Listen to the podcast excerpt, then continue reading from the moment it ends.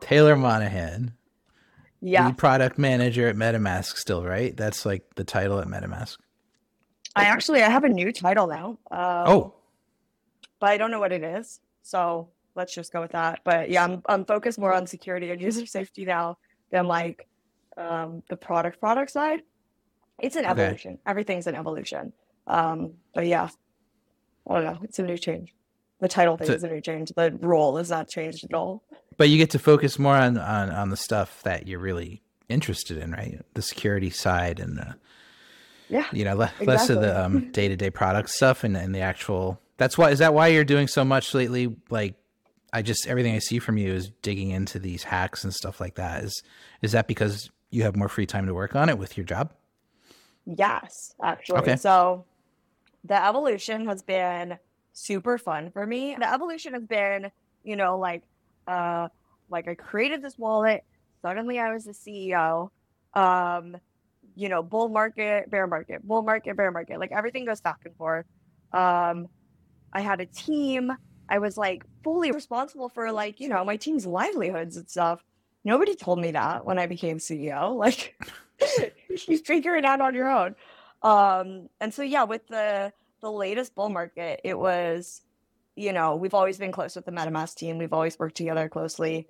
Um, it just made sense to sort of make it official. And so we were sort of aqua hired by ConsenSys. The whole MyCrypto team, which was like, yeah, almost 20 people joined the MetaMask team and like full integration.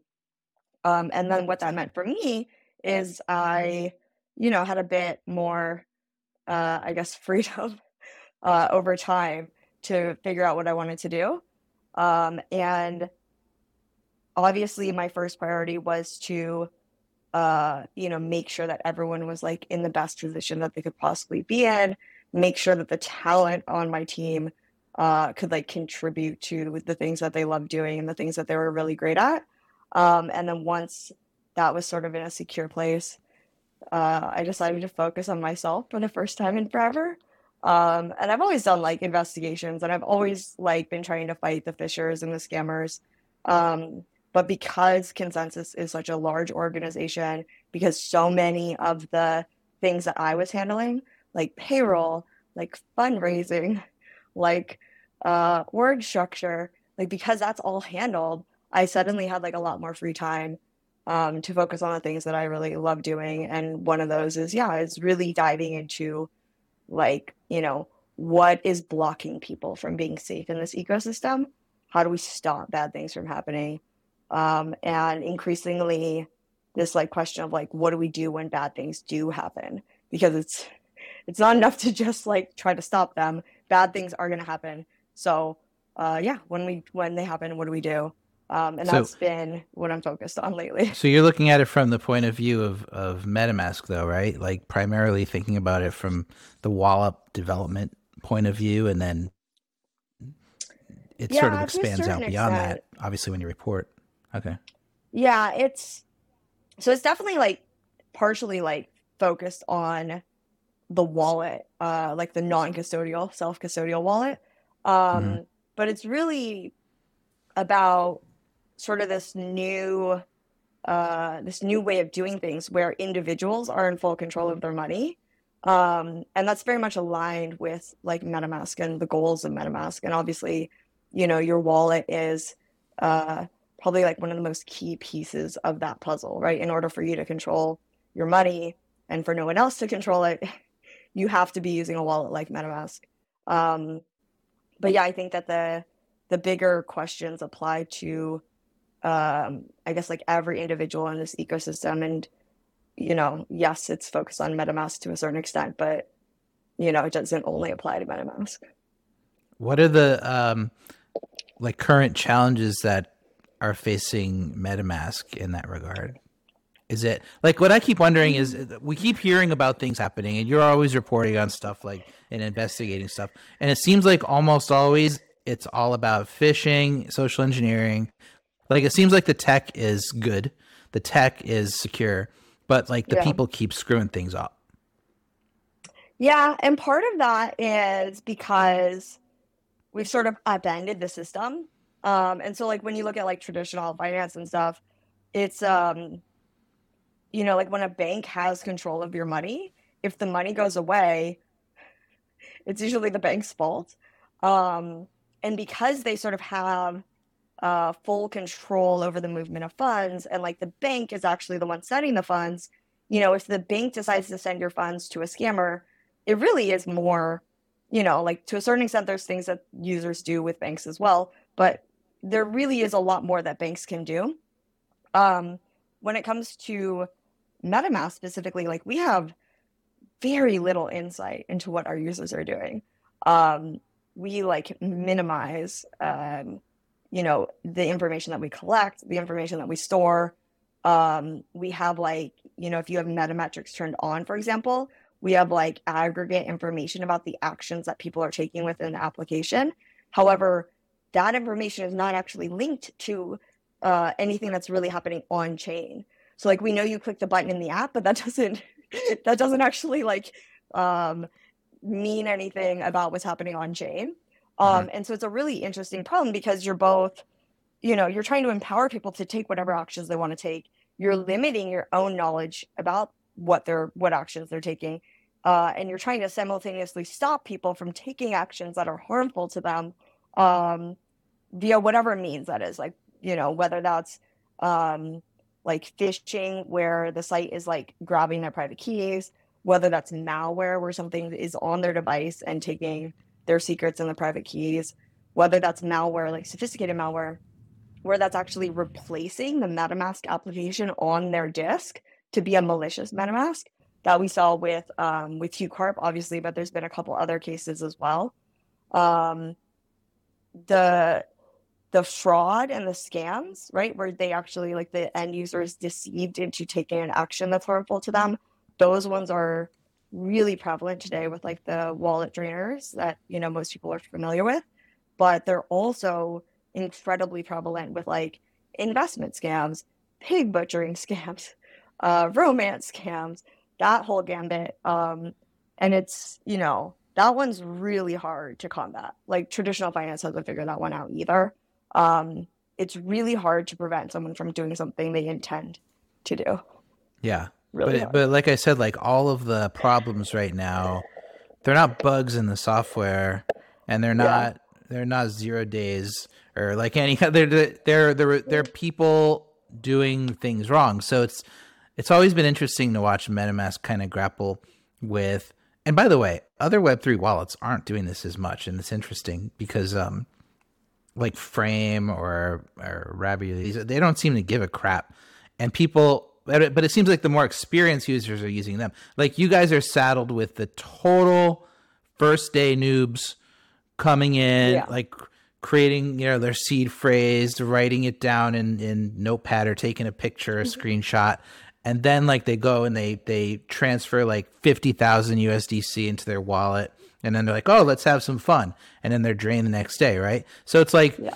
you guys have that unique challenge that nobody else in in this space, at least in the Web three wallet space, has. Maybe Coinbase Wallet has that issue, but they don't do as much as you guys do either with the warnings and the the you guys still have like a blacklist, I think, and stuff like that, right? Like a oh, spam oh, yeah. or a scam list or whatever. Yeah, yeah, we still have the scam list. We still maintain that every single day. We're pushing updates to it it's probably like one of the most impactful features of MetaMask that nobody knows about, to be honest. Um, yeah. Because it does stop a huge, just the amount of people that have MetaMask installed. Um, it's one of those things where you don't have to be actively using MetaMask to be protected by the URL blacklist. Um, yeah, I think that so the challenges with MetaMask is primarily around uh, just the sheer number of users that we have, combined with the very sort of OG mentality that we have. I think that newer wallets that are sort of starting up, um, Frame and Rabby are good examples of this. They have a real advantage um, of not having users. Um, and it kind of sucks because when I think back to my time at MyCrypto, uh, most of my focus was, you know, obviously on attracting more users so that we could like raise money, so that we could like continue to operate and build things that were valuable for users. Um, and then when you get to Meadows, you're like, oh my God, users when you have millions and millions of users it's like the worst thing in the world because it's so hard to push any update that serves the full demographic of users that we have right? Like Yeah. we have to literally serve like vitalik while also serving like the newest noob who like heard about a ponzi scheme on tiktok and is like just running like like as fast as possible. And like they don't even speak english right? Like they're like in vietnam or the philippines or china or somewhere um and they're like sprinting to this ponzi that like us in the west have no idea even exists. Um yeah and we have to we have to serve both of those. Um and every single update that we push no matter how small you know has to in some way like uh consider the impact or the unintended consequences that it could have on you know both of those sort of demographics and everything in between. Um, it makes it really hard to build a product.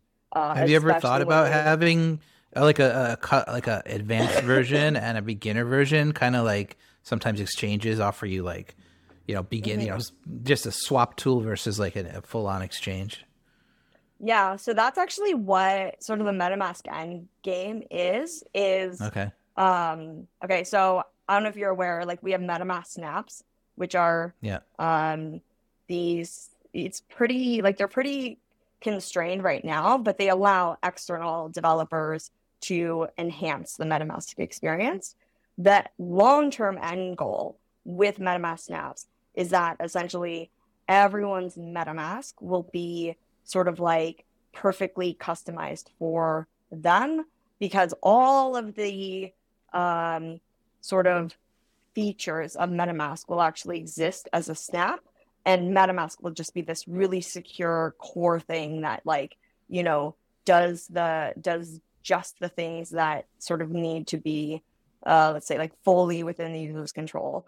Um, and so anything that doesn't really serve uh, every user can be sort of like moved up the stack so that um, uh, for example, like if you're Vitalik or Snowden and you like really need your privacy, um, or you really need your security, or you're really targeted by, you know, hackers and even nation states, um, like the MetaMask software can still serve you because you can just use this very minimal bare modes thing that makes like no uh n- no API calls.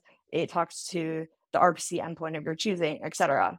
Meanwhile, if you're like the newest person just getting into crypto, you can go throw all of the safety anti-drainer blacklisting things. You can call all of the APIs to auto detect your tokens and your NFTs.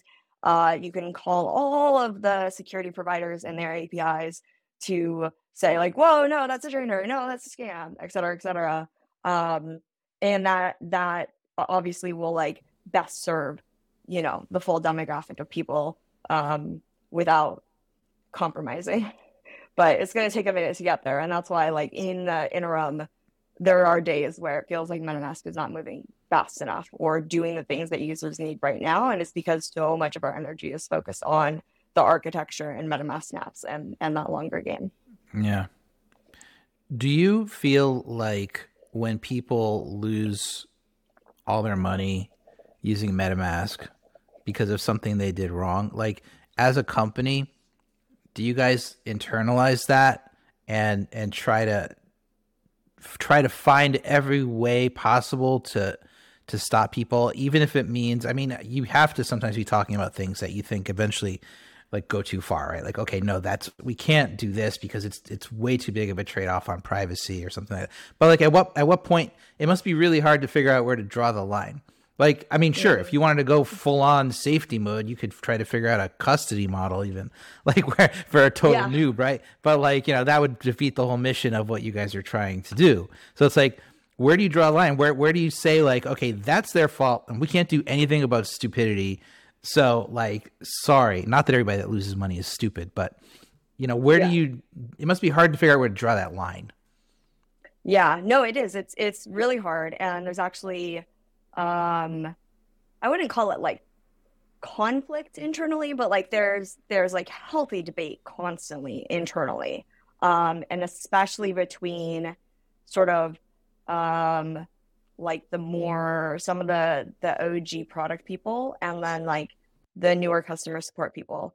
Uh, that's like sort of where the most amount of uh, healthy debate comes from because it's like on the one hand you have someone who is spending their days literally talking to end users who have usually lost their money uh, and then you have these these other people who are like really focus on the long game of metamask and like deep problems with like product and security and safety um, but you know they're not day to day like talking to end users. They're not day to day talking to the the stupid the stupidest of the end users especially. Um, and there's obviously um, you know it's it's easy for uh, someone who's like never talking to an end user it's easy for them to forget what the product does and the impact that it's having. At the same time um, it's easy for someone who's only talking to end users and only talking to people who are losing money to sort of swing too far in the other direction and say like okay we have to do this to protect them. We have to do this to stop this um, and then lose sight of like the long game. And so the way that we balance this internally is um, one by i try to like encourage this type of healthy debate and like provide perspective on both ends and like bring people to the table. Um, but i also like well not me personally but the organization as a whole actually like the the things that we do to measure success are sort of like balancing balancing metrics for each other. So on the one hand one of the biggest goals that we have is to um, basically like enable people to uh, do like new and unique things with metamask. So we measure like um, the the number of different things people can do the number of different dapps that people can access the number of whatever's it is right?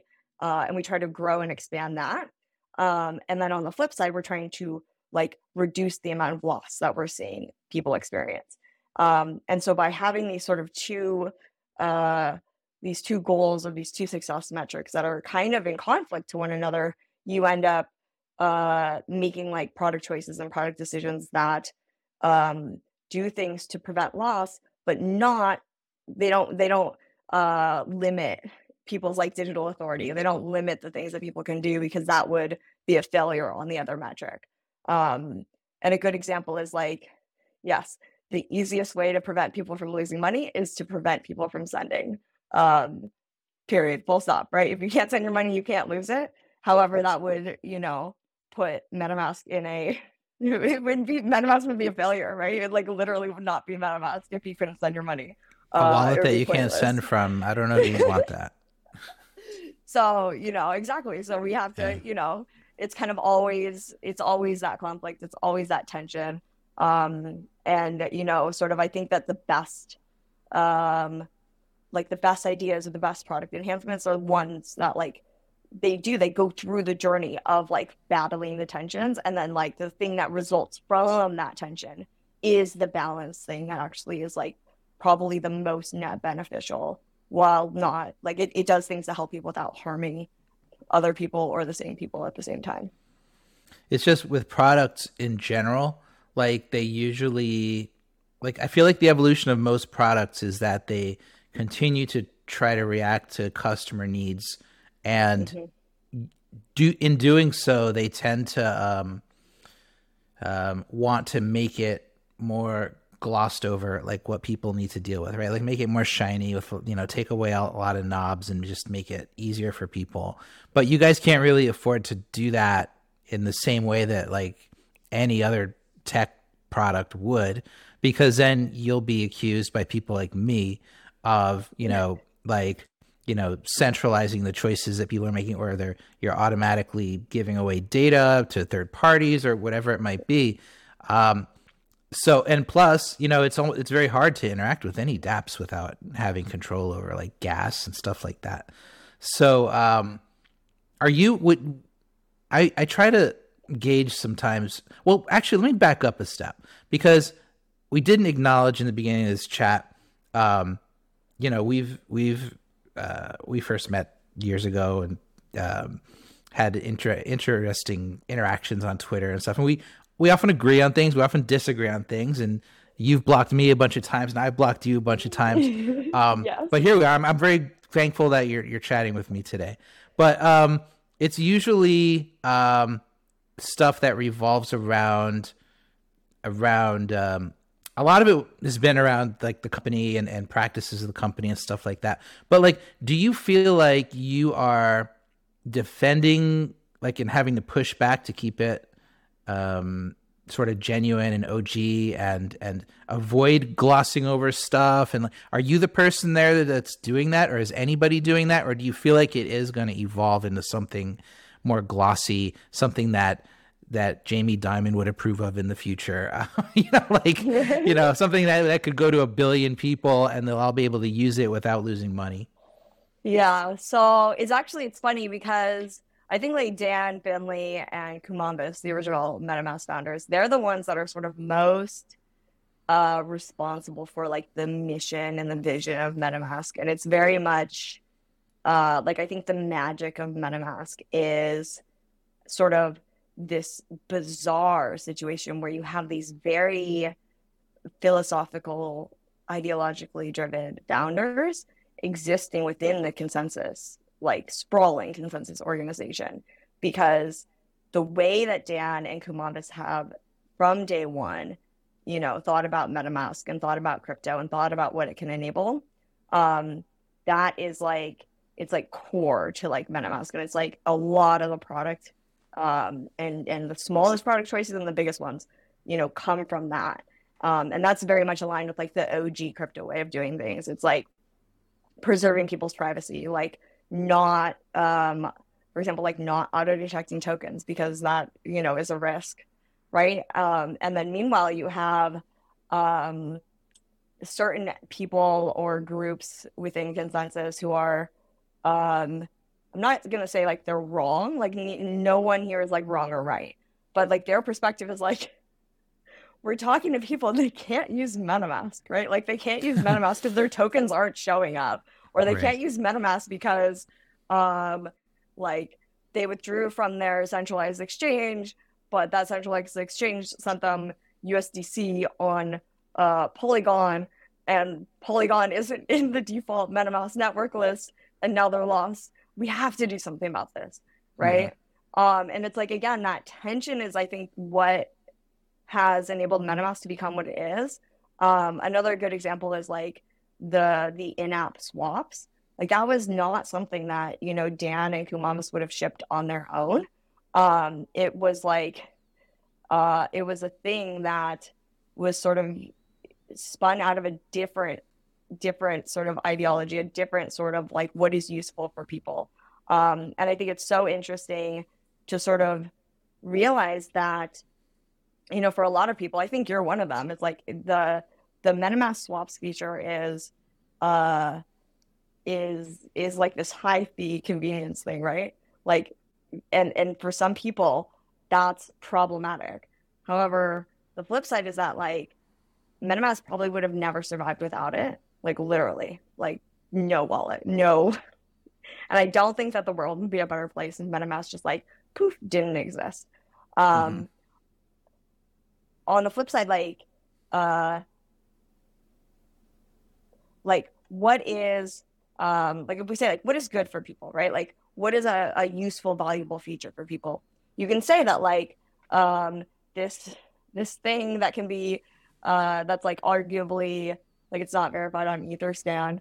That's like not the OG way of doing things, right? Like that's wrong. This thing that takes like a fee, like that's like that's what's what did I say? That's you're just a rent seeking middleman, right?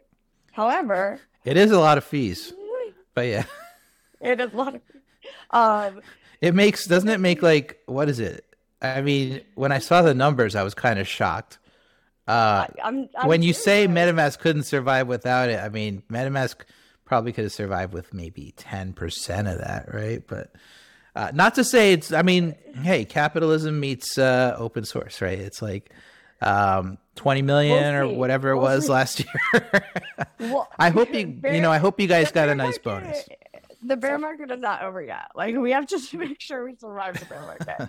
but the okay the and that's the hardest thing about crypto, right? Is like you're like, man, look at those fees, and then the fees go to zero the next year, and you're like, oops, like should have right. that one.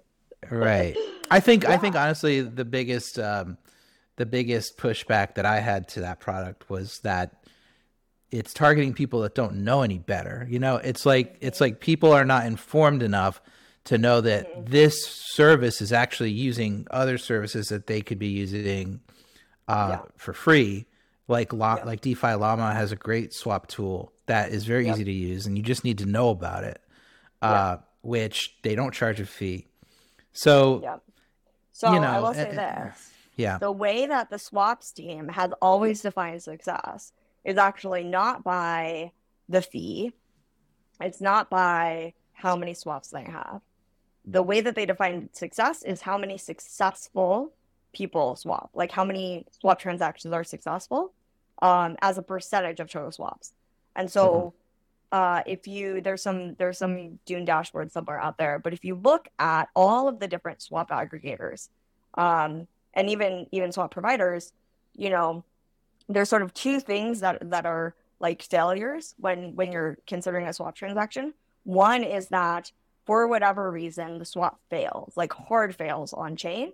Um, maybe that's slippage, maybe that's the user didn't provide enough gas, something simple like that, right? Where they actually end up paying the on-chain fee to the miner or to the validator. However, they do not actually get to swap the two assets that they wanted to swap.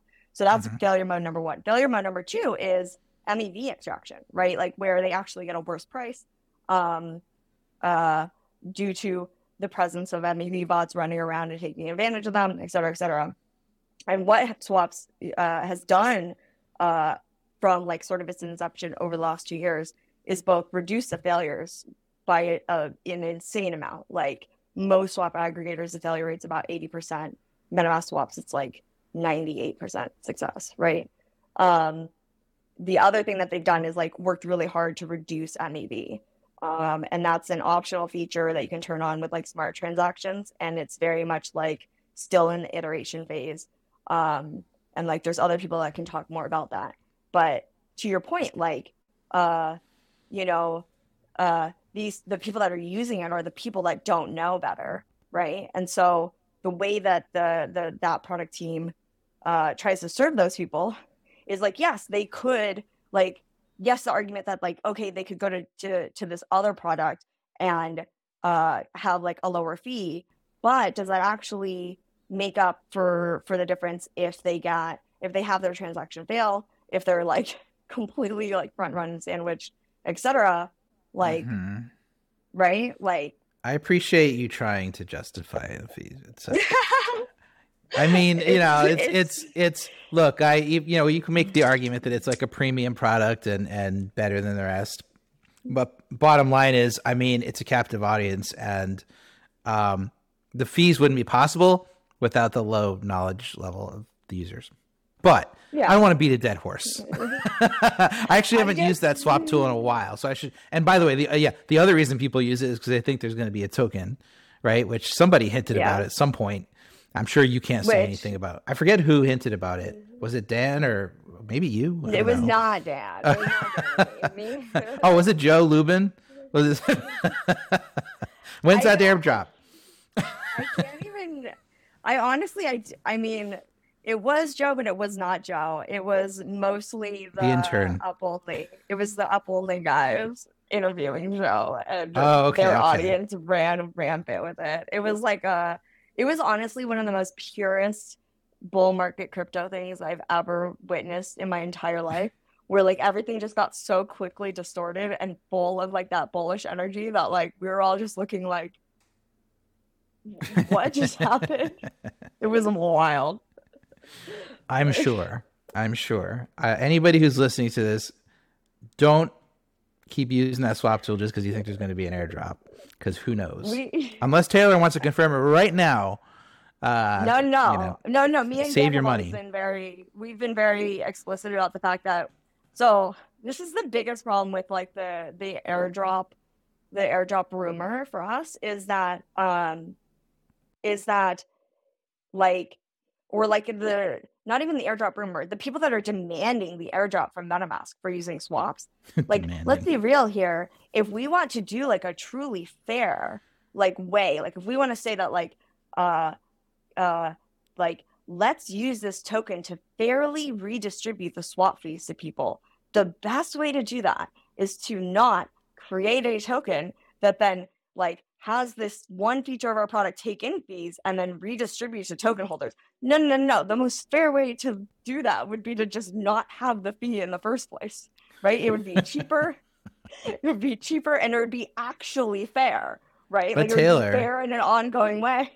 Don't you know that that that uh, crypto is all Yes. about extracting as much money as you can from helpless noobs and redistributing it to d- anonymous Yeah. degens with frog avatars on Twitter and making sh- you know that's the cycle that we're that's what DeFi is all about, right? It's about Yeah. taking money from from dummies, giving it to some some noobs uh, or to to the degens, and I mean that's you know you're perpetuating that cycle with the airdrop. I, I fully expect you guys to, to drop that token promptly. Um, I demand it. Redistribute, redistribute wealth to the to the biggest speculators and Ponzi believers. That's that's Right. the crypto way. No, yeah, we Hi, are we I'm- are we're obsessed with like the idea of like fairness and optimal fairness, which is like philosophically very interesting, but like completely incompatible with airdrops. Let me ask you a couple questions about MetaMask. Uh, well, okay. First, maybe not directly about MetaMask, but what what do you think is the best way for people to um to stay secure these days? Why why doesn't MetaMask um include features like passphrase or um why is MetaMask still just throwing your your your 24 or 12 words or whatever it is up on the screen uh, when you know that people are screenshotting it? Like why why aren't you guys trying to push people to do extra to to stay safe? Do you think they're too dumb? So there's one the the the whole flow during onboarding has evolved a lot in the last like six months, a year, and also the flow for when you show your seed phrase. I don't know if you've done it in a while, but you actually have to go through a quiz. When Oh, yeah, I did do the quiz. phrase. Yeah. Yeah, I it's actually so it's so interesting. It's actually reduced the number of people who show their seed phrase like dramatically. Um because uh like the research that we showed like uh most people did not sh- like reveal their seed phrase in order to like do anything that they actually wanted to do. They were showing their seed phrase to copy it into a scam site. Um we've actually reduced like like there's a reason why you see less SRP phishing sites. Sorry, seed phrase phishing, secret recovery phrase phishing, private key phishing sites. The reason is like because our product has dramatically like made it it's just made it way harder for people to to fall victim to those. Um however, as a result, that's why the like the approval phishing, the permit phishing, the ERC20 phishing, those style drainers where they actually trick you into signing like a like a set approval for all on your NFTs or like an unlimited approval on your your token spends.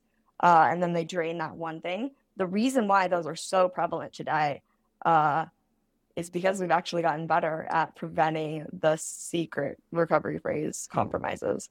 Um, and we were a bit slow, in my opinion, we were a bit slow to react to the evolution of the the phishers and the scammers. Right, there's a very like clear shift when you look back at it from seed phrase phishing to the wallet drainers. Uh, however, we've gotten way better at that. Uh, we just rolled out an integration with Blockaid, uh, and that was like probably one of the the most interesting and also like the hardest features because again we don't want to expose everyone's transaction to a third party API. Like that is a data set that is insanely valuable to basically anyone. Um, and so yeah, we worked really closely with Blockaid to do it in a in a privacy preserving way. Um, and that it'll be interesting to see how the drainers evolve and the phishing evolves. Um, I think the next, I think what we'll continue to see, which has been a trend for a while, is like, you know, as we get better at stopping, you know, one form of phishing or one form of scams, like they all just like kind of like like migrate and like this like this blob of scammers and and bad people like migrating to like the lowest hanging fruit. Um, and so yeah, the one that is on my radar and a lot of people's radar is like the it's like the the more like the the true fraud, the true scams, like the call centers, like the um the pig butcherings, right? The fake applications where like people truly believe that they're like investing their money into this dApp, but the whole thing is is a is a fake. Like the whole Mhm. thing is fake. Um, and then the other one is like the these sort of more high energy uh one-on-one interactions where the scammer is actually coaching the user through any number of actions um, and manipulating them like on the spot. Um, and we found that it's like even though the the the product enhancements that we've done around like seed phrase phishing right those work when a user's on a phishing site and they like open metamask and metamask is like are you sure you want to show your secret recovery phrase? It works if they're just like on a phishing site however it doesn't necessarily stop someone who's like on the phone with a fake customer success agent who's coaching them through that. They tend to listen to the voice uh, or even if it's like a live chat they'll actually listen to the the scammer and that will like supersede the warnings in app. Even if they're like big red huge warnings like no don't do this. The one-on-one interaction can supersede that and it's uh yeah. That's where i predict we're going to see more and more scams and frauds and loss migrate to and it'll be Mhm. again very interesting to see how we how we learn to stop those because that is so terrifically hard Yeah, So- you're doing you're doing all that work, and then like I, the other day, I was looking at DYDX is launching their their chain, and I was looking at their documentation for how to stake. Uh, not that I'm staking because you have, you can't do that if you're a U.S. resident. Uh, but if you did want to stake, their their documentation gave these steps. It was this is DYDX documentation uh, because you can't use MetaMask to to stake on their chain. You have to use um, Keplr wallet. oh yeah. So the, the the documentation said, reveal your private key, copy it to clipboard, uh, paste it into Keplr wallet, and this was you know it's like three easy steps. Um, so easy but I'm looking at it like I can't believe that this is actually and there's no warnings. There's no, you know, I think maybe it said be careful. but it was nothing Yeah. about there was nothing about why you shouldn't do this or why you should never do this or you know why it's a terrible idea. Um, so how many of those people are going to lose their money? I don't know. Hopefully it's not that many people doing it. Um, but yeah, I mean it's it's you know I think that you guys get emails and phone calls or whatever for text from from everybody that loses their money. And you probably know as well as i do that probably half of them know better. Like when they're doing that stuff they know better. And then they lose their money and then they go crying and screaming to you or to their congressperson or to you know whoever whoever will listen um, because they want to they want to get their money back and they feel like even if it was their fault they feel like they're owed something right? So this is why regulators exist because people are whiny little babies that don't know how to be self-reliant right? They don't they don't know how to take responsibility for their own actions. So um do you think that the product that you're working on like is going to be affected by that in the longer term? Like do you think that there's going to come a day where a regulator is going to step in and be like you know wallet should do xyz to protect the users. Uh, it's going to be stuff that runs counter to your mission. And like if that happens how do you fight that at that point? It, it seems like it would be too late if you got into that spot where elizabeth warren is calling you up and saying i'm drafting a bill that says that self custody wallets have to not have to be custodial or something like that um, some nonsense. But like i just can't i don't see how it ends any other way Yeah, it's really tough. And that's like probably one of the like the reason like obviously like some of the stuff that I do with like the on-chain tracing and the investigation um and like just really closely like looking at the scammers and how they operate. Like part of that is because I want to help victims and like I want to like follow the money, figure out where it goes, try to try to help people recover, try to prevent the loss, etc. The other half of it is like this more big existential question, which is like how does this industry survive if like there's just so much loss happening? Because at the end of the day it's like yeah people in power will uh yeah they will they will they will do things and they may not be the best things. Um and if they don't know like the hardest thing to watch is like there's a lot of people, not necessarily Warren specifically, but there's a lot of people out there that like they don't know crypto. They're in a position of power in one way or, or another. They don't know crypto, but they know that they don't know crypto. Mm-hmm. Um, and some of those people are like, I don't know, let's talk to them. Let's talk to these crypto people and see like let's learn about it or whatever. Um, however, some of them are like, yeah, I don't know crypto, but like it's clear that the crypto people aren't going to do anything to stop all of these huge bad things happening. Look at like North Korea, terrorists, Hamas. Oh my God. And like, even though they know that they don't understand it, even though they know that they don't know, it's like when the big bad things are so glaring and so prevalent and the ecosystem like just seems to like be fine with it. that's when you get really, really, really bad actions. Um, and bad not defined as like bad by crypto people's philosophies or bad by US government philosophies, like fundamentally bad for everyone involved, right? Because they're like rash decisions. They don't have any focus on like outcomes, right? Like they don't have any, they're like, what is success? There is no defined success. It's basically just like, uh, oh, bad thing, kill it with fire and like you know then half the world burns down you're like oops my bad like oops, well it's good for the people in control right it's good for the people that want to limit technology's advance so that they can do what they feel is making the world a safer place. So it's like competing incentives right? Because that's what they're uh, paid to do. That's what they're funded by um, taxpayers to do you know even though we're the taxpayers. But like um we you know so we see it as bad they see it as good but they're the ones with all the guns and all the power. So how does that ever stop if we have it's tricky with this type of tech because eventually it's going to happen and, and, and there's no way to decentralize the development of, of software like this i mean decentralize it to the point where it's not attackable right yeah. by by a government or something like that so yeah um, so i think like I don't. Okay, like first off, I don't have answers to these huge questions. Like they are gonna require on. like they're gonna require like again. Like I think the best outcome is gonna be one that forms from the tension and like the combination of so many different ideas and expertises and stuff.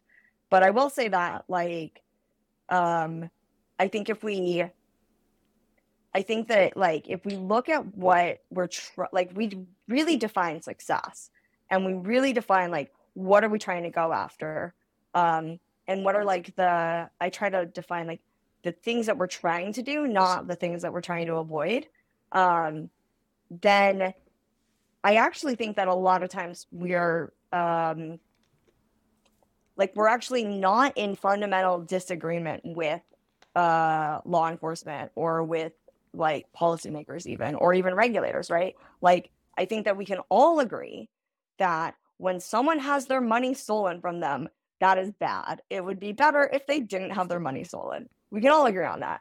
The differences come from like, so what do you do about it? Right. And on the one end of the spectrum, um, you have you don't do anything about it. They got their money stolen, that's life. On the other end of the spectrum, you have um, you know, sort of the you should do anything, anything that you could possibly do to prevent that theft from happening. Um, and and from happening again. Yeah. And yeah. That when you get into that really die hard um, uh, do anything to prevent the theft, you actually lose sight of the the unintended or the second order consequences of preventing that theft. And so like back to like this is why I say it's like a lot of the things that I think about and work on are about MetaMask, but they're not about MetaMask. Like like it's a it's exactly like the sort of the MetaMask conundrum, which is the best way to prevent people from losing their money is to prevent people from sending, right? But like then you don't get anywhere. And yeah. so, you know, that's sort of how the traditional finance system currently operates. And that's how um, for example, Coinbase is like Coinbase is is is is one of the they don't have a lot of illicit flows going through Coinbase. How did they get there? How did they accomplish that? Well, uh, you know, you have to really prove yourself to be uh, this legitimate person in this specifically defined way in order to use Coinbase. Um, however, uh, you know, if you are a person, say in Africa, who makes like twenty dollars a month, uh, and inflation is through the roof, uh, and you just want to go stash your USDT, or you just want to go stash the fiat that you earn in USDT in order to be protected from inflation, you can't use Coinbase. Like you just can't, right? And so, uh, yes, they have less illicit flows. That's good, right? They are they are perceived to be good in a lot of ways. Uh, they are good in a lot of ways, right? However, you know, uh, it would also be good if they empowered that, you know, the person making twenty dollars a month in Africa or whatever it is, right? Um, They and can't. So how do you how do you accomplish Right. both? Well, I mean, I they mean- can't because it's it's it's they're, they're regulated. They're controlled. They're told what they can and can't do. Unless they establish a business in Africa, I guess they could do something like that. But um, yeah, But you it's- guys- it's fundamentally it's fundamentally like the traditional systems, the regulated systems, the way that the US and you know, not just the US, a lot of the globe has sort of said the best way to prevent illicit flows is by having this sort of default default off, right? Default no, default blocked. So by default, when you're like you're just a you pick a random person off the face of the planet, right? That person is like a default no. They cannot access bank, they cannot access financial systems until they take these actions to be able to prove their legitimacy. On the flip Right. side, what crypto tries to do and does do, right? Like what Bitcoin has done from day one is say default yes. Pick a random person off the globe, right? Can they access this? Yes. Okay. Now, the evolution that is is an ongoing evolution is where uh you you have a default yes anyone can access it while also preventing the bad things while also preventing the illicit flows that is the most interesting path that crypto could take. That is the one that i think that people should be really really focused on trying to take. Um and i think that right now the conversation is more about like regulated unregulated regulatory arbitrage. Like no don't do anything to stop the theft because it could lead to this like ultra regulated blocked future. But i think there's a path somewhere where we can actually have a default yes anyone can access the system while also preventing explicitly known bad things like theft or at least when theft happen- happens and we say that's a theft we stop it somehow in Mhm. a decentralized permissionless way or something right Haven't you guys that's already- the. I mean, haven't haven't you already kind of? It's a dangerous game, right? Because you've already sort of very dangerous. capitulated on this like idea.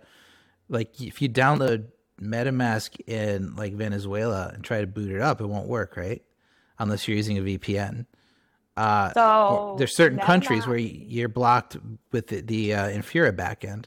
So, you So know, uh, MetaMask as software, like MetaMask is like just um MetaMask has no idea where you are. MetaMask is just software, right? right? Uh the the the things that you use to like uh send transactions, which in this case like could be Infura, that is you know, that's what's deciding whether or not you can access whether or not Well, right. So. Infura and MetaMask are owned by the same company, and Infura made Mhm. decisions based on pressure. I'm sure they got from their lawyers or whoever to to block access in certain countries. Um, so if you download MetaMask, which has default Infura, um, you try to use its stock. You can't in those countries unless you know enough to go in and to make changes. I guess my point that I'm trying to make though is that it's like it's a step in in that direction where okay like we can get away with stuff today just because regulators and government just doesn't know any better yet right or, or they haven't had enough of a reason to chase down the developers of the software they're just you know so it's like it's almost like a, red herring to just cha- make changes with the um, infura side but it's it's my my main concern with this stuff is that I think that that so, the idea of self custody itself is like probably on on you know on track to be at least there's going to be a major attempt made, especially if there's, like you said, like a big terrorist attack or something happens that is a result of self custody, and somebody in government can tie it back to self custody and say this person obtained this crypto in the U.S. and they took 12 words in their head over to, you know, Afghanistan and they they did this and that. Um, at that point, it's going to be like, okay, what can we do? We have to do everything we can to stop this from happening again, and then everybody except for us is going to be on that track the majority, the tyranny of the majority is going to be real. We're going to be the enemies if we promote self custody. Um, mm-hmm. I don't see like I've lived through like 9/11. I was there looking. I was in New York looking up at the Twin Towers. Like so, like I've lived through that. Like you know where you know I was part of the of the group that was like we have to just bomb everybody we can bomb. You know, it's like every like COVID. We saw like everybody got into a certain mindset something's going to happen where they're going to turn everybody on crypto. I'm convinced of it. And like I think that self custody yeah. is going to and I think they're going to be looking for for you guys. They're going to be looking cuz I mean you guys have I don't know, like are you the do you, do you have the wallet with the most money flowing through it like period, like biggest self custody wallet? We have the I think we have the most users. I don't know if we have the most. We don't track. Again, we don't have like any knowledge about on-chain stuff. So like sure. I don't know if there's just uh, I don't know. Nobody knows how much money flows through a wallet. I can say that like in terms of Web3 wallets, we definitely have the most users and the most active users. Um, although uh, like Coinbase wallet and Trust wallet, like it's not like they're that far behind us. Like there okay. is still uh, we do not have a complete like we've not completely captured everything, thank goodness. Um, and I'm hopeful that, like, oh God, wallets are so hard. I wish there were more wallets. I truly do. I think all most people at MetaMask like more competition is better, more choice is better, uh, more ways for more people to control their money is better.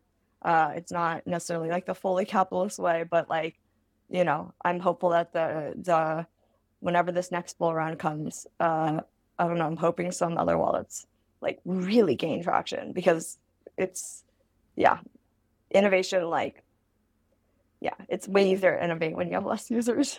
Yeah, yeah. like we want to see the other wallets like dude just run and innovate. I want to tell all the other wallets like go go go go yeah. do it. Like, do um, while you have no users because when you have users you can't do it. Uh, i know we're running over on time but do you have a few more minutes? Because i have a couple other things i want to yeah yeah Okay. Yeah. Um, so you're talking before about like the the um different ways of looking at how you solve these problems. Like, you know, do you throw everything against the wall or do you just let people be on their own? So like one, you know, when you're talking about um um the default yes and the default no, you're really talking about should we treat everybody as criminals, as guilty until mm-hmm. they can prove themselves innocent? Or do we treat everybody as innocent uh, until they are actually observed doing something bad and can be proven guilty? So yeah.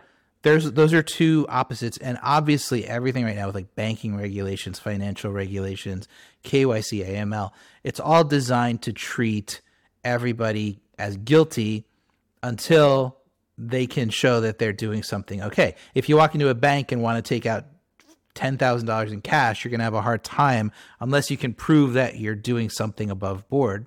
So, do you think that personally, I think anything that doesn't assume people innocent until guilty is immoral and wrong and complete and includes KYC. I think it's immoral and wrong. Like I'm but I'm a, I'm like an absolutist in that regard. Yeah. But do you think that there are trade-offs that that should be made you know, when it comes to this kind of stuff and crypto regulations and the way that DeFi is evolving and stuff like that, and the way that your wallets, your products evolving, do you think trade offs should be made, or or do you are you anywhere close to where I am? You know, as far as like everybody has dignity, everybody has a right to be treated as an innocent person. Um, where do you fall on that? Yeah, so I think the reason why I'm in such a weird, like, people can't figure out how to categorize me like they're like, what bucket does Taylor fall into? Like she loves Eric Voorhees, but also she's like this this CBDC coin, dead coin, go go go person, right? And like there's so many assumptions on me on Twitter right now, and I like I laugh and I like troll people because of it because it's just like hopelessly boring in a lot of ways. But I think fundamentally, I actually completely agree with you that like the default should be default yes. We should not just arbitrarily block people out. I think it's harmful to society and harmful to people when you say that they're criminals even when they're not. I think that disempowering people, right? Like having people like because of where they're born, because of what opportunities they have, because of what choices that they've made, it's like anything, the color of their skin, their gender, like anything like that. I think that like when you are prevented from doing things or prevented from like believing that you can be whatever you want to be, that is disempowering and that is ultimately like net harmful to society because it uh it like impedes progress, it impedes uh innovation, it impedes everything. However, uh I don't think that um that the sort of like the opposite is actually net beneficial either. And so that's why I'm in this very weird middle ground. So I think that things should be default, yes. However, I'm not, that doesn't mean that I fully agree with the Eric Voorhees way or like, you know, all of your opinions on things, because I also don't think that like you should never do anything to prevent anything. I think that like when you know um, that say like a, a terrorist organization or like the North Korean regime is uh is doing something and is like profiting from whatever it is um if you can uh if you know about it if you can do something about it uh then you then you should probably like do the things to prevent it um i think that uh crypto is really really difficult because uh, sometimes like some protocols, some things truly can't do anything, right? Um, however, sometimes things and protocols and projects say they can't do anything, but they're actually like a two of three multi-sig and they can totally do something. Mm-hmm. Um, and so that's where I think like I got I got uh it's really hard to like communicate on Twitter and stuff because like I think that there's a way where you can have a default yes, but if a person like like if these funds are stolen from a person, right? Like let's let's like ignore people actually. Like let's just talk about the assets themselves, right? If the assets the, these specific assets like they're stolen, right? They were stolen, right? They were like something happened where uh the person got those funds because they stole them not because they contributed value to society, right? They did not earn them, they did not work for them, right? Um, they took them from someone who worked for them. In my opinion, that's bad and that's harmful. Uh, and in my opinion, like the best world would be one where the person who like, you know, got those funds in this illegitimate way, like no longer had those funds because they don't deserve them. However, I'm not saying that, okay, let's KYC everyone. I'm not saying let's violently take those funds from them because that does open up a huge number of slippery slopes. Uh, it, it's very uh, it's very easy to create more harm in doing so, right?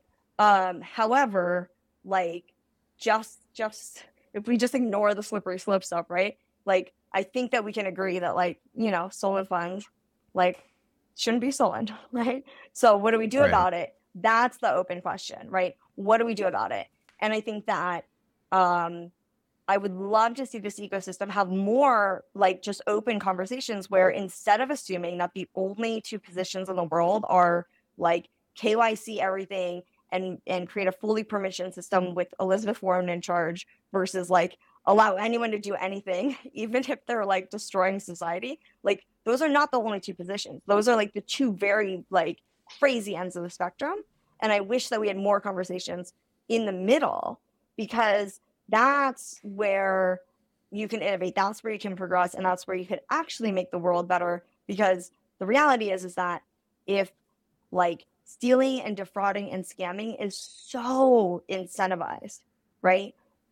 Which right now it kind of is in crypto. Like you've been here long enough, you've seen it. Like there's more and more and more and more ways that people are scamming because it's mm-hmm. so incentivized. If we keep doing that, um, and we keep just like sort of like allowing that to happen because like the alternative is that we um you know, we have this other really bad thing, which is like the government controlling everything we do, or like this one specific authority controlling everything we do. Um, what's going to end up happening is that actually like the the thieves and the scammers and the frauds are the ones that are controlling us right? They control everything we do. Why do you contribute value to a society if it's just going to be stolen from you or or scammed from you or whatever? Um and i think that that's also bad. I think that like uh when we talk about property rights like the government is not the only one that can violate your property rights. Other individuals can. Like and when someone steals property from you that's a violation of your rights. When they scam you, when they trick you and deceive you into doing something, when they lie to you, it doesn't matter like if it's the government or if it's a random freaking skitty on the internet, like that's a violation of your rights. Um, and when you have no paths to recourse, whether that's you have no path to recourse against the government when they violate your rights, or you have no rights to recourse against the thief who violated your rights, I think that's problematic. And I wish that as an ecosystem, we could talk about uh, what we can do to stop the truly like obviously illicit stuff that's happening um, and like come up with creative solutions because i'm getting very bored of this argument that we like build a whole new financial system but like we can't we can't somehow figure out a solution to all the bad things right like we can build a whole new financial system uh, right up until the point where we talk about like stopping theft or at least disincentivizing theft right because like we can't do that or something. Like, no, no, no, shut the shut the f up. Yeah. Like, I'm sorry. like, yeah, we're building a new system. We have to build things that empower people. Like that. This is part of it. When people have things that is stolen from them, that's part of it too.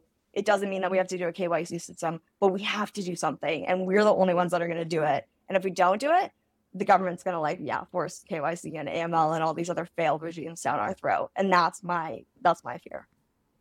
Yeah, I mean, I think part of the reason I'm so against it is because it's it's um, been proven over and over again that that um, the government doesn't stop. Right? It's like if there's a way to make sure that they know every single thing that's going on, like they've said repeatedly, like you can be private from each other, but you can't be private from the government. So it's already sort of a standard thing since 9/11, even and even before that, with the Bank Secrecy mm-hmm. Act and all that stuff. Like you know, the precedent's already been set that we don't deserve um, privacy. And so KYC is just, and people are buying into it. Now there's generations that have been born into that and they don't even understand why they should object to, you know, holding up a picture their driver's license next to the, next to their face and a video, like a hostage thing with today's date and all this stuff you have to do now in order to open a, like a crypto exchange uh, mm-hmm. account. Mm-hmm. But um, I, I think, I mean, I think you're right you know, in theory. But I just think in practice, we have no reason to think that it would end any other way. Like it's already illegal to steal, right? It's already mm-hmm. illegal to obfuscate your stolen funds. It's already illegal to to do all of this stuff. But then we're almost conflating things when we take it upon ourselves to say, well, crypto needs to fundamentally solve that problem when that problem already exists right it's already existed with cash and with you know a lot of other ways of moving money so that stuff's already illegal so yeah. to fundamentally alter the way that that crypto needs to work i mean the problem is too that they can they can fundamentally alter a lot of things you know especially when it comes to um, like uh, custodial models like like uh, exchanges and mm-hmm. stuff like that. But um, the main reason that I'm so staunchly uh, in favor of treating everyone with dignity is just because really I look at it from the individual, like the human point of view. It's like my neighbor is innocent; they didn't do shit. You know, it's like why should they be treated like a criminal? But again, it goes back to I was saying the other day. It's like we can be as as uh, pro privacy, cypherpunk, like you know, as we want. Um, but if I want to get on that airplane tomorrow to go visit family for Thanksgiving, I got to take off my shoes. I got to stand like this and let them scan my body. And I do it because uh, I've capitulated on that. It's like, so we're like frogs in boiling water with this stuff, right? It's like, it's, it's to happen slowly and it's to happen to crypto and it's to happen probably to, to self custodial wallets. Um, mm-hmm they're to keep chipping yeah. away at our rights. So that's why I feel like we have to hold the line, even if we know we're to lose it, um, because yeah. the other way, it, once you start to compromise, it's like a, they ooze in and they just find all these different ways to. But again, like, and but Yeah. my last point on this is that I this is big part of the reason that I'm on the sidelines and that I don't have a company and that I don't uh, I'm not building this tech and I'm not involved because I I know that I would not be able to compromise. I would probably go to jail for, for you know I like to think that. On on the other hand, I would probably try to find ways to compromise. I have a multi-million dollar business and I have uh, 20 employees. Uh, I just don't want to be in that position.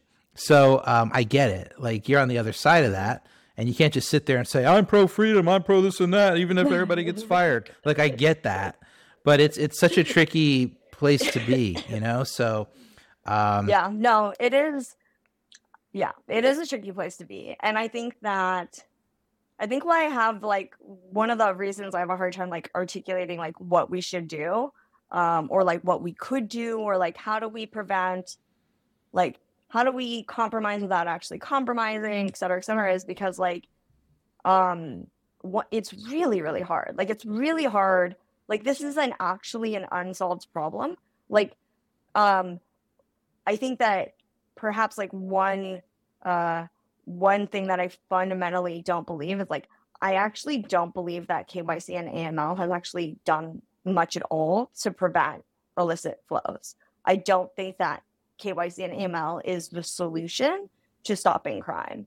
Um and so because of that, the reason why I have issues with like, you know, uh forcibly KYCing everyone is that um it's it's invasive and intrusive and it puts people in this default no position but it also doesn't it's not successful like it doesn't get the outcomes that we actually want um and so i think that's why like i guess maybe i'm more open to the idea of um of like doing things that could perhaps be perceived to be capitulating on things or whatever is because i'm less focused on like okay don't give the government an inch and i'm more focused on like okay, how do we stop illicit flows? How do we stop that? How do we disincentivize people from stealing or scamming? Um, and if you if you realize that the you realize that like the last like uh, oh my god, like nearly a century of laws around financial flows and illicit flows and like who can act like all of those laws are trying to stop like theft and crime, right? It's trying to like correct the incentives and the power imbalances it hasn't worked. It hasn't worked while creating more power in- imbalances, while like completely blocking out huge swaths of the world from like, you know, having access to financial services and therefore financial freedom and therefore like freedom in general, right? Like I I'm not saying maybe I'll put it this way. Crypto is like perhaps delusional enough to think that we could solve what fiat has failed to solve with decades of laws and regulation. I don't know if we could actually solve it because, again, it's like a really hard, unsolved problem. However, I will say that like crypto people are insane and like we've done so much that is like previously thought to be impossible that like maybe if we actually open our minds to the possibility that this is a solvable problem uh, and we use our collective delusion to imagine a world where like uh, we're not in this like government first like individual state but we're in this like how do we empower every single individual to like to to the best right? It's going to be like default yes but like no theft yeah, like you know and like i don't know i just feel like i'm i maybe i'm insane like this but like again like a lot of it's not sure it's possible. People are scumbags, man. It's like people are messed up. You know, any People chance they get messed to steal, they're going to steal. Like we know that.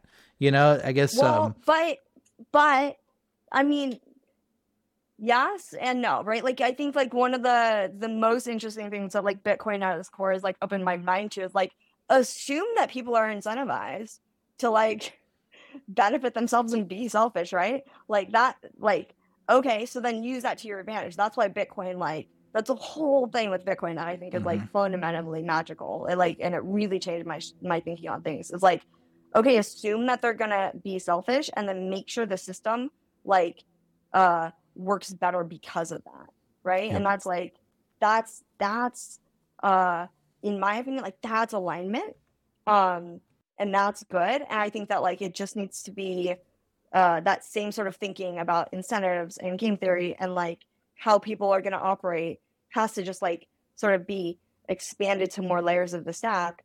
Okay, so like assume that people are always going to do the thing that most profits them, right?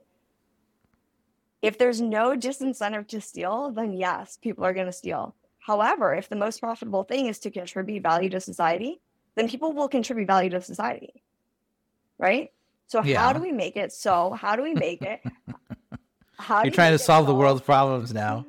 I know. We're gonna change the world, Chris. What do you like? this The only way we can do this about. is we need to get Vitalik on here to talk. We need to start like manipulating the brains of fetuses while they're still in the womb and start like engineer them into being good people, and then maybe we can have an army of good people that look like a Yeah. Vitalik, you know, come up and and uh, uh, come on. I mean, I mean, People are okay, screwed. I'm serious though. I'm serious. If if you if you okay, so like um why is it that in like really like corrupt societies there's like more like where the government's is corrupt, right? There's Mhm. like way more theft. Why is that? And the answer is because um when that happens, people like lose faith in the future. They lose faith in the government. They lose faith in um like sort of like what's defined as legal and illegal and good and bad like everything sort of gets upended um and so you you end up with more people who in a different environment would not be thieves or would not be scammers. Those people are suddenly thieves and scammers.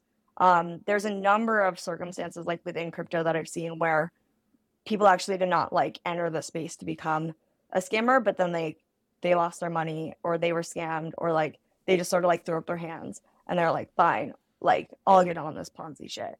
And I think that like it's really like interesting to consider that like like when you don't disincentivize theft or like even when you incentivize theft, right? You incentivize Ponzi's, surprise more people steal. When people lose like faith in the legitimacy of the system or faith that like there's gonna be a just outcome, like more people act unjustly. Um, Mhm. and I think that like that's the crypto reckoning is going to be, you know, uh, do we, you know, do we realize that like, yeah, the incentives have to be moved up the stack. We shouldn't rely just on like the US law enforcement or regulatory regime to like solve this problem. Like we should do more things um, where the outcome is most focused on uh, again like like good and bad as we define it right so again Yeah. i think if we focus on that and less on like the government side of it that uh it's actually i don't know it's easier to have conversations like theft is bad okay? So how do we Yeah. prevent it? Ponzi's are bad. How do we you know um how do we how do we disincentivize ponzi's? Um and then also like recognizing that you don't want to disincentivize ponzi's while also disincentivizing access for all. Like that's where the line in the sand is. You can still have those lines and at least have conversations about the other side of things. Um and then yeah uh if we do that and we do it successfully then i do think that you know we don't necessarily have to go all the way to the fetuses. We just like we just have to like correct the incentives you know? Yeah. hopefully. It's think- idealistic. Like i'm very idealistic Well, in this sense but um, you are. you know. You are, uh, but I think that you're you're hitting it right on the head when you say Bitcoin's gamification of sort of taking the idea that humans are inherently greedy and using that as fuel, like like as as the fuel that powers the the blockchain, uh, and that that keeps it secure. Um, that's critical, and I agree with you on that. You know, and I, that was my biggest criticism of Ethereum dropping the whole proof of work mechanism and, and sort of also biggest criticism of just generally the the economy on Ethereum. Much of it is built around the fact that people are good. Like DAOs are primarily built on the idea that people are good and they're going to contribute and they're going to do the right thing. Think about all these billions of dollars that are secured by by multi sigs. They're assuming that the people that can do the right thing will do the right thing. Um, So you know, crypto has gone in the whole other direction, and that's my that's my biggest sort of worry about the billions of dollars that you guys are um, facilitating the movement of with with your wallet. You know, I think that, that people are making the wrong assumptions, and we need to get back to a mm-hmm. state mm-hmm. where we um, we assume everybody's innocent until they're proven to be guilty, but at the same time, we understand that humans are inclined to mess up and to do mm-hmm. do stupid things and to to to to be selfish. That's just who we are as humans. We should own that. You know, we have to own that. And, and much of mm-hmm. crypto just doesn't even want to acknowledge it. And then until it's too late, I think that's why there's so many scams. It's because there's too much of ignoring human nature uh, with all mm-hmm. of these different products. But you hit you hit that on, and you, you, got to that. I think, but I think the idealism comes in thinking that we can change that because I don't think we can. Yeah. I think technology could better harness it, like Bitcoin. I would love to see yeah. more more stuff like that. Um, but why we haven't seen it? Like nothing else yeah. has really come along that's harnessed greed the way that Bitcoin has. So yeah, and that's my like. I think one thing that prevents that that sort of insane like like in order to come to those like realizations or like unlock these like new sort of like ways of of existing or operating like your brain has to be able to get there and i think that when you're sort of locked into a like um like if you're so scared of even venturing into this realm because like potentially there could be something bad. You can't even think about it. You can't converse about it. And you can't like get to the point where you know between the tension and the fighting and the like okay how do we optimize for good without like allowing evil and you know et cetera et cetera. Like if you can't even get there then you can't get to the final actual like solution or interesting idea or whatever it is. Um and that's why i try to like i don't know. I think we have to harness that the tension and the disagreement. Um, but in order to harness it and like get to that, you can't have it doesn't work when it's two sides of the spectrum. Like then everyone's just like raw.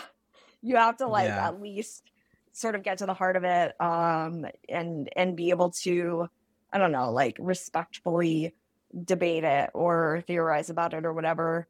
Um and again, like I'm not I I don't have a solution. Like I don't have the solution. I probably never will. I'm definitely not one of the those brains that like can get there but i do think that again the amount that this ecosystem has done the way that it drains and creates and like i don't know there's something remarkable about it. Like i don't think we should uh downplay the fact that like this ecosystem on the regular creates like trillions of dollars of value without like blinking like say what you will right. about like the the quote unquote legitimacy of that value like it is like really valuable.